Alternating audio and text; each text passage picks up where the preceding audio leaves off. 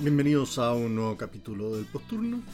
Hoy estaré solo en este capítulo, pero vamos a conversar de un tema muy interesante y muy entretenido, que es la vía aérea, pero la vía aérea difícil.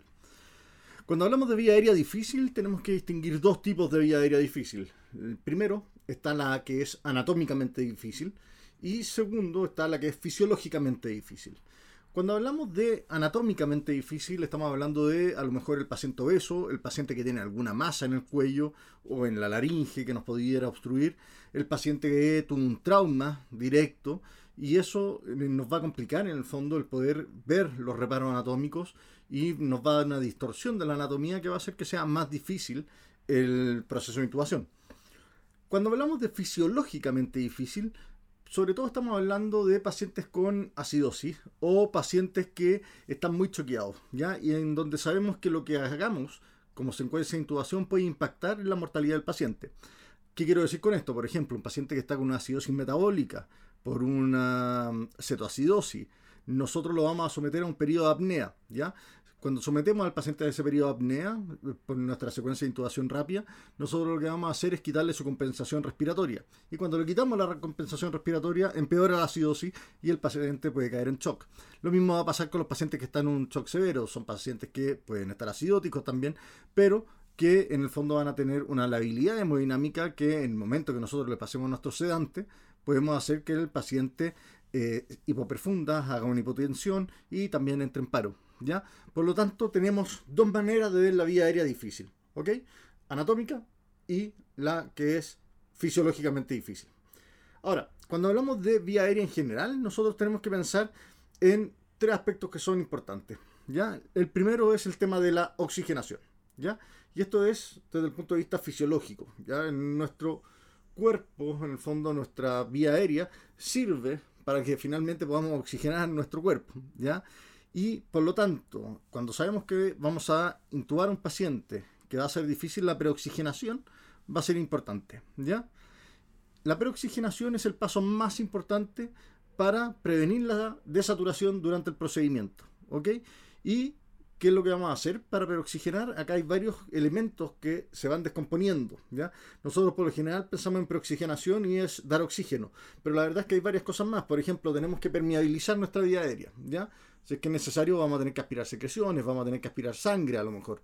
Si es que el paciente viene muy comprometido con conciencia, es un paciente que probablemente lo vamos a tener que posicionar.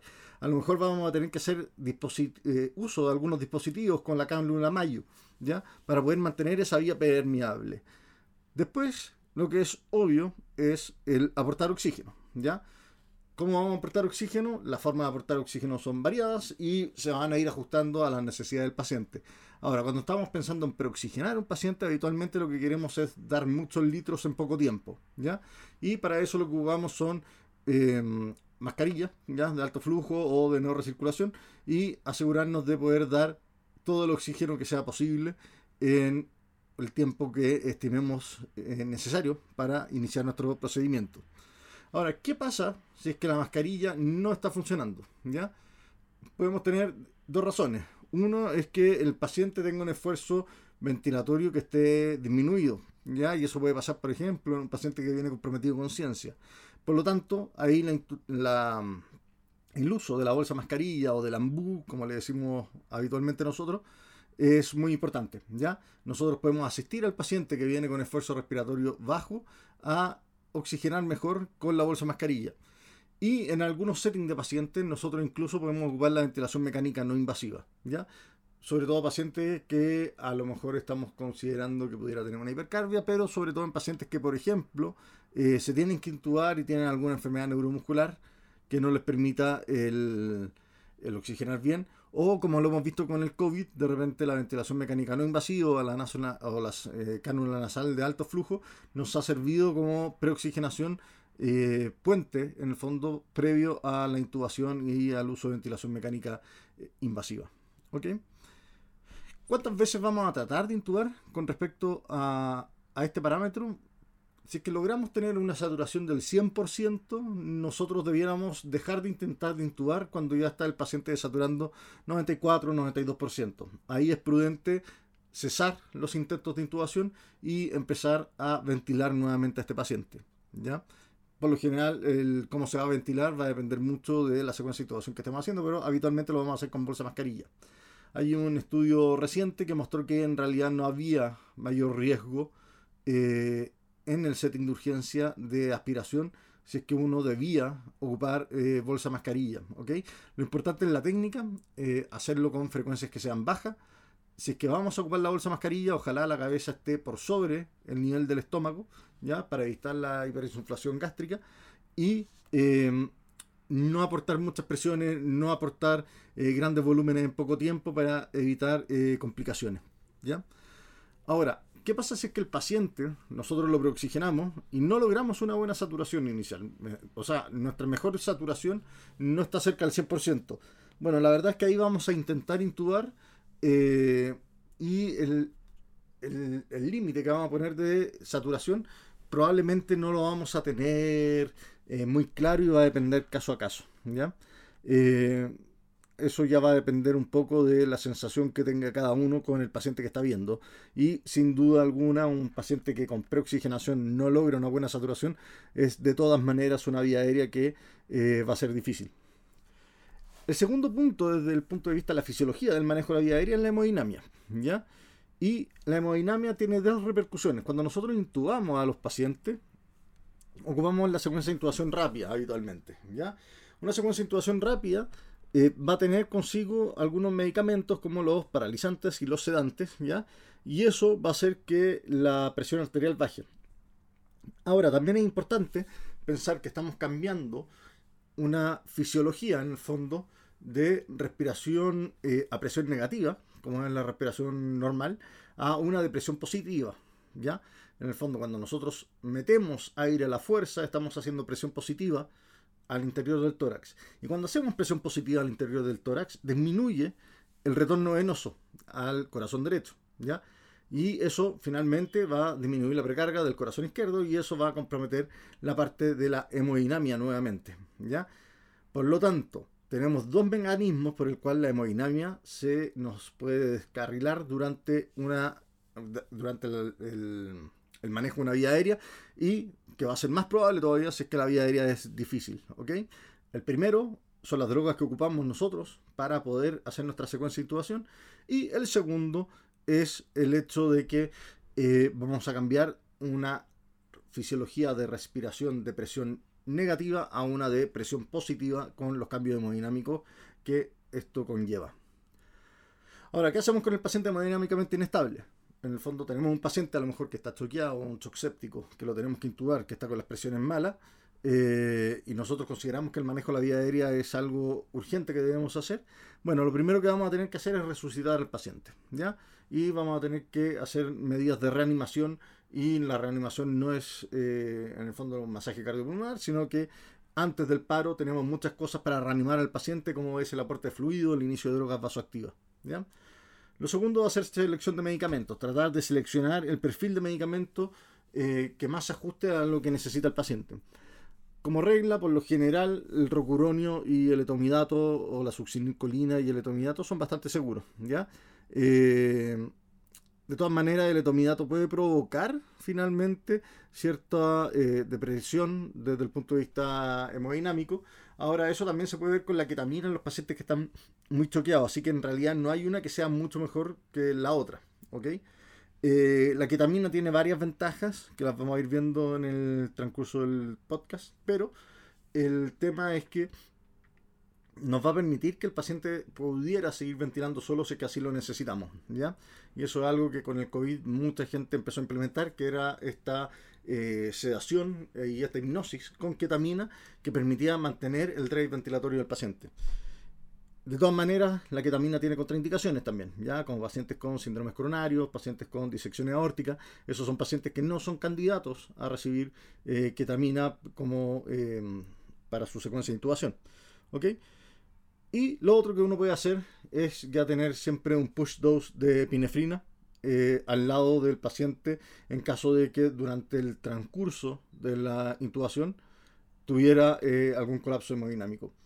Este push dose se prepara básicamente en... Uno toma una ampolla de 1 miligramo de adrenalina, de epinefrina en el fondo, lo lleva a 10 ml con una jeringa, con suerito fisiológico.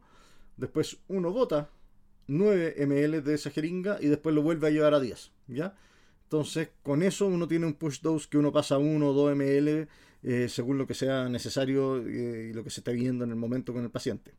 Ahora, el tema es que si uno llega a ocupar el push dose, hay que preguntarse, bueno, a lo mejor la preparación previa a la intubación no fue la adecuada y no logré reanimar al paciente y no tuve todas las precauciones que debía haber tenido para llegar a intubar a este paciente. Por lo tanto, tener el push dose y tener que usarlo, a uno después debiera hacerlo reflexionar con respecto a cómo fue esta secuencia de intubación y qué cosas se pudo haber hecho distinto para que no fuera necesario tener que ocupar el push dose.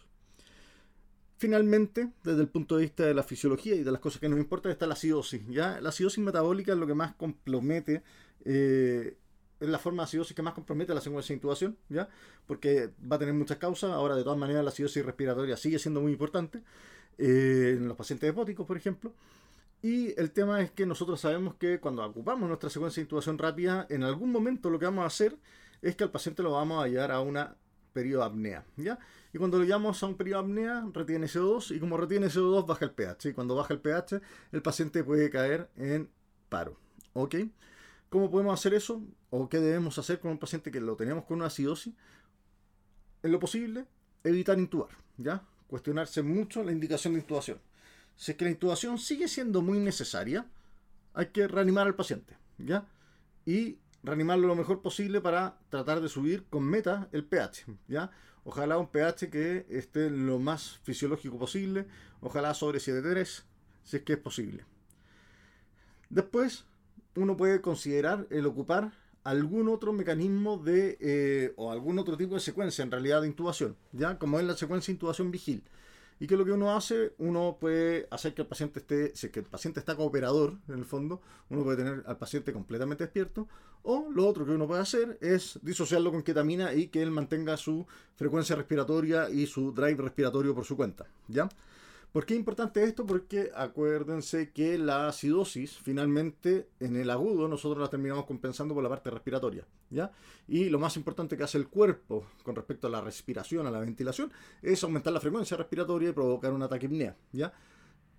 El paciente, cuando nosotros le hacemos la secuencia de intubación, como sea, le vamos a bajar también su frecuencia respiratoria, ¿ya? Por lo tanto, la ketamina o la intubación vigil nos permite mantener esta compensación que es fisiológica del paciente. ¿Ok?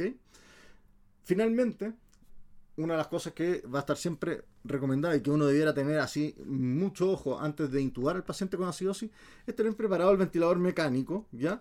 Y ojalá setearlo a una frecuencia respiratoria lo más parecido a lo que necesita el paciente para mantener su compensación. Entonces, si es que el paciente antes de ser intubado, antes de ser sedado, está respirando 35-40, ¿ya?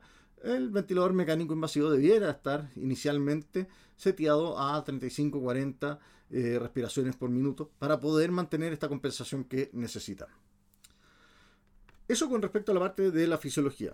Ahora, con respecto a la anatomía, nosotros hay cosas que siempre se han dicho, por ejemplo, en Mallampati. El Mallampati la verdad es que es súper malo, ¿ya? No tiene ninguna gracia.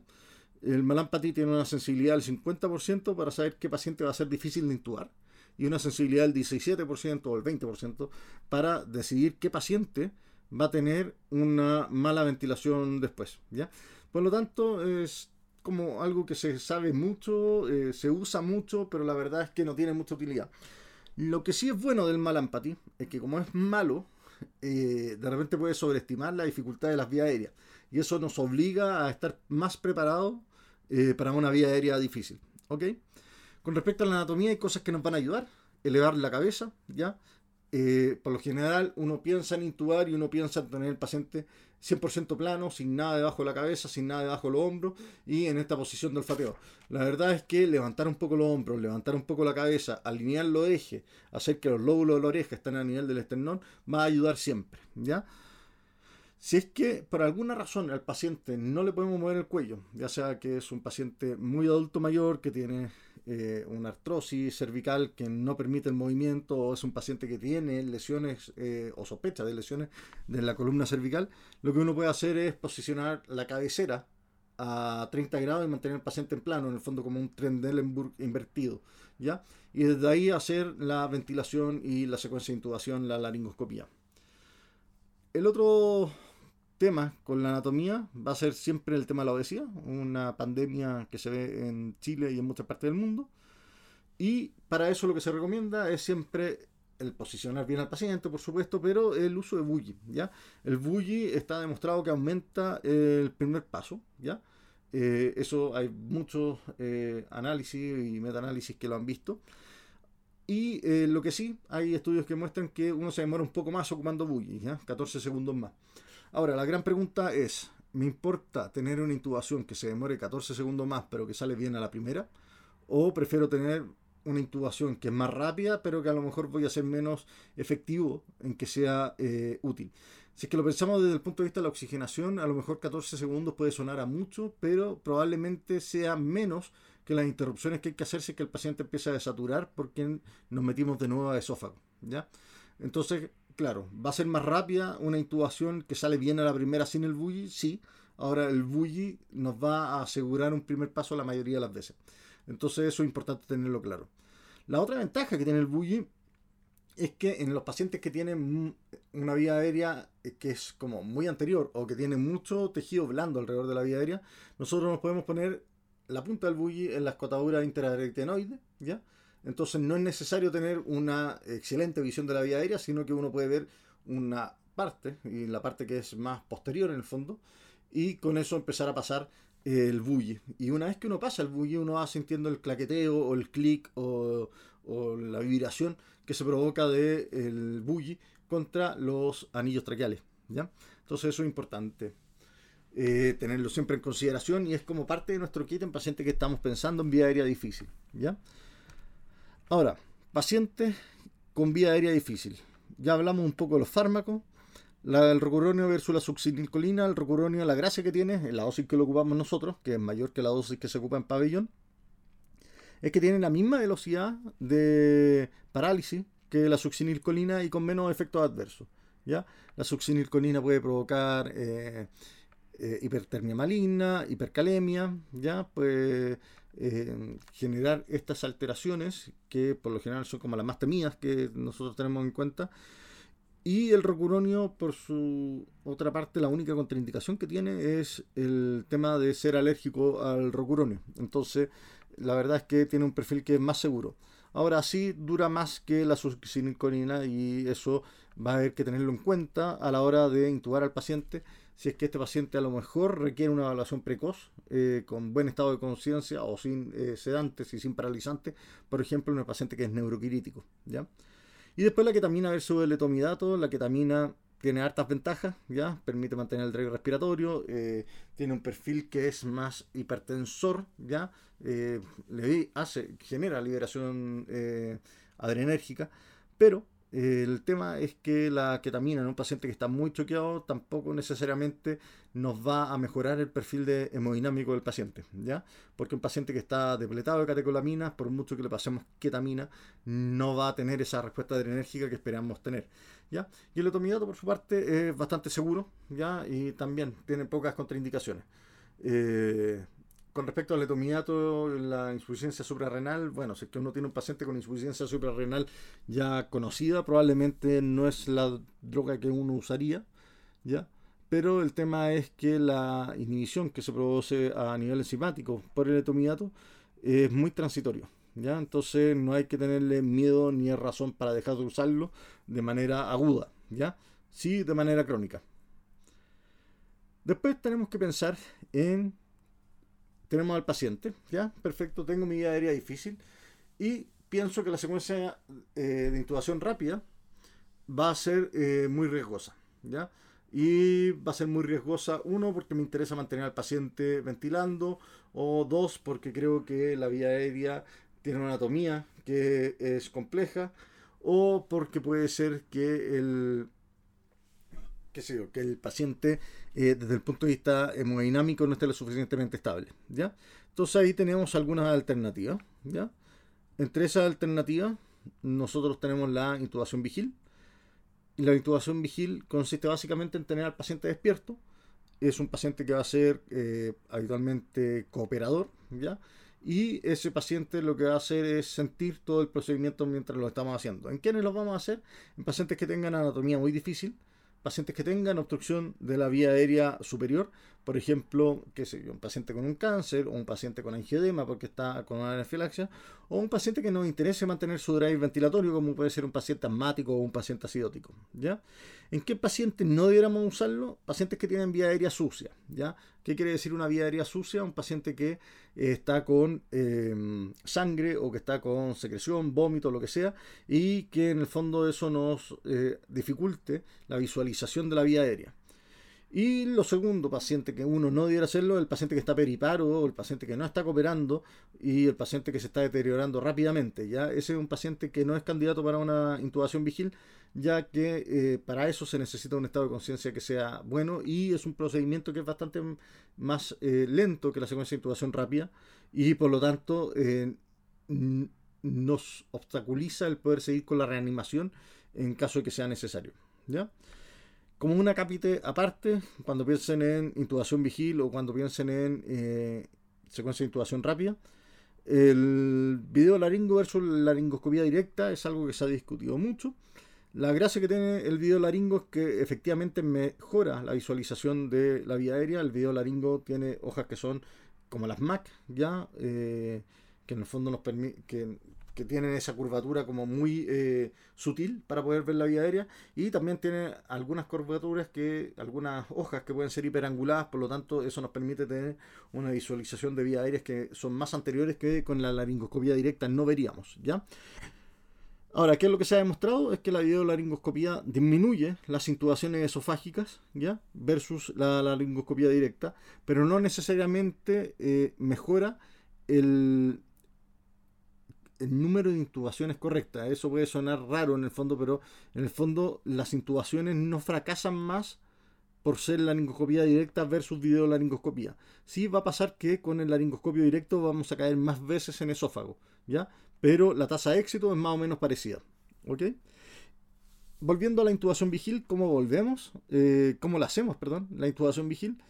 Primero hay que tener todo listo para una secuencia de intubación rápida o una vía aérea quirúrgica según lo que estemos enfrentando, ¿ya?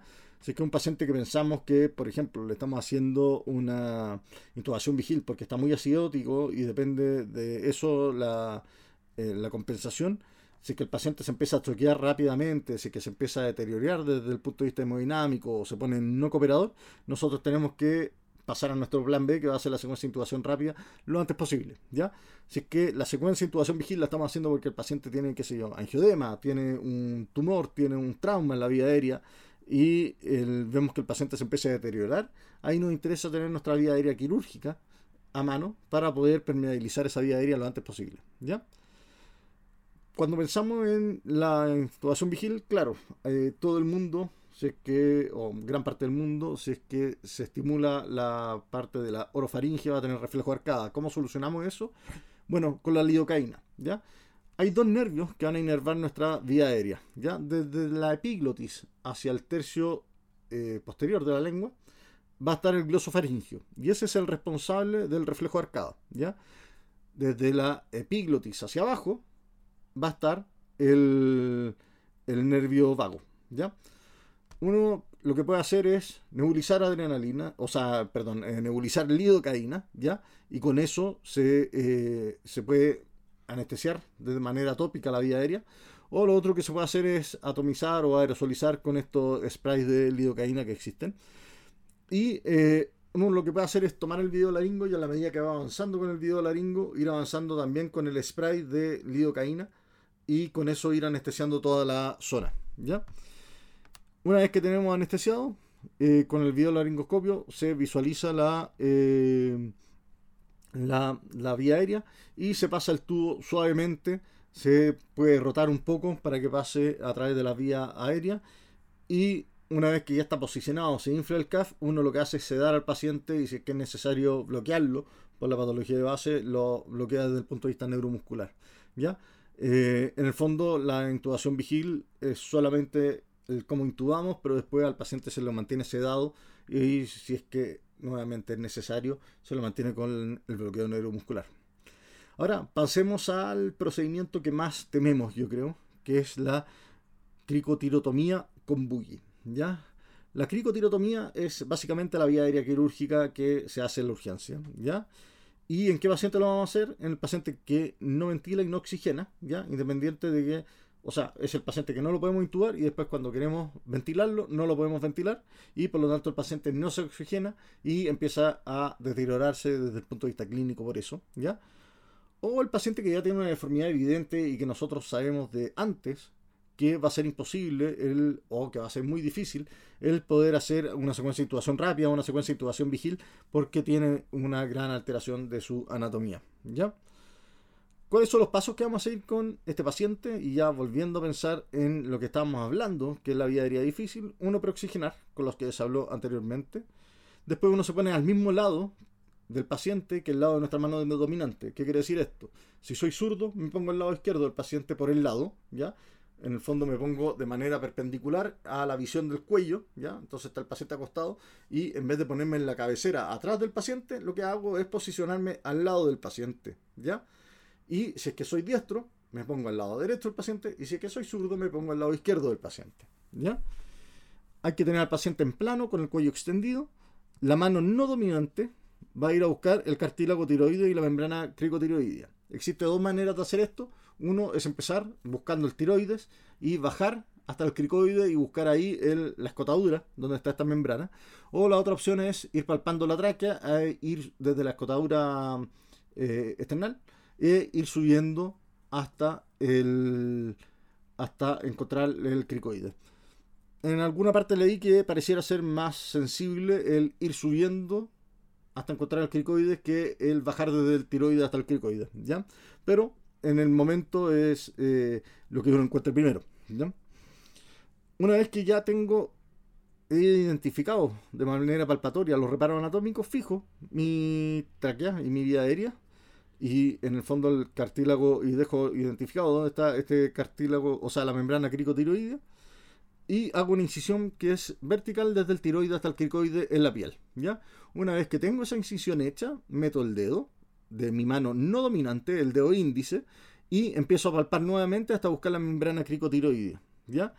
Una vez que encuentro la membrana cricotiroidea, voy a hacer una incisión que es horizontal ahora. Por lo tanto, tenía una incisión que es vertical, que va del tiroides al cricoides desde en la piel.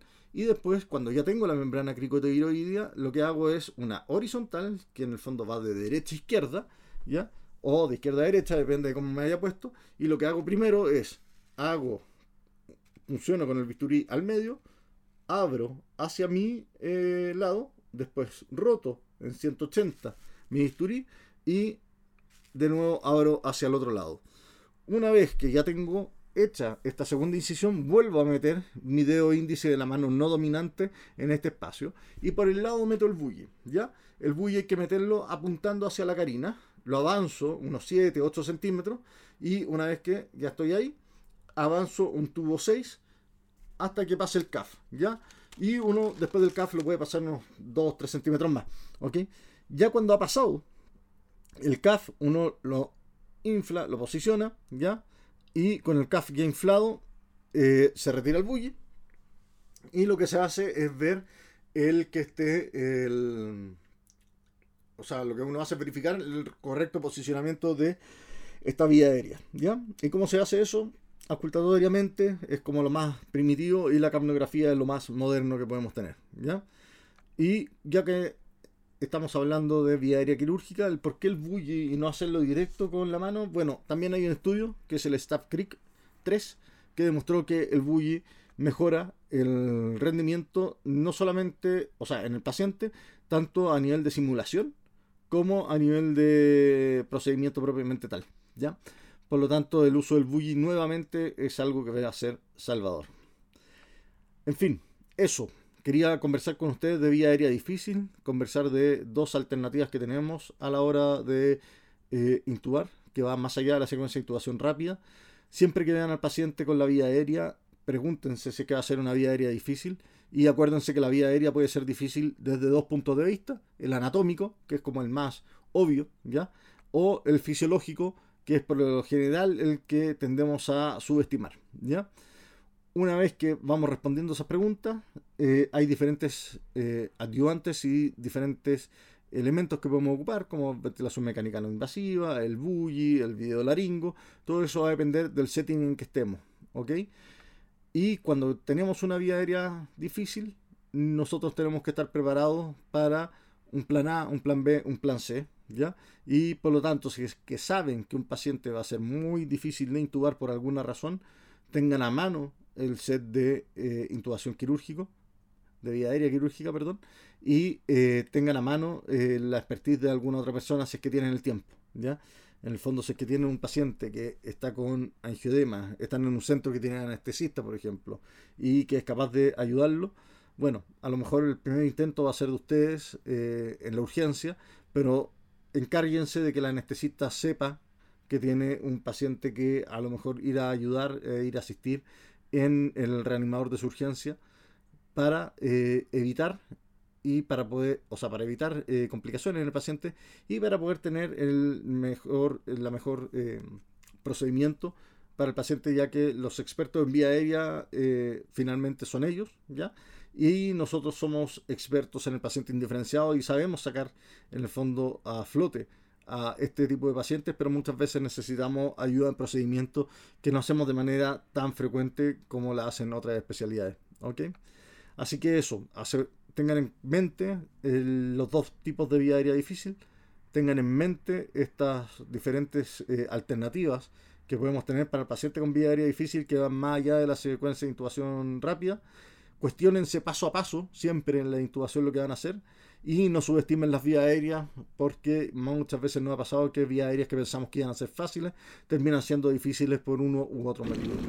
Así que eso, muchísimas gracias, un abrazo grande a todos ustedes, y nos estaremos viendo la próxima semana.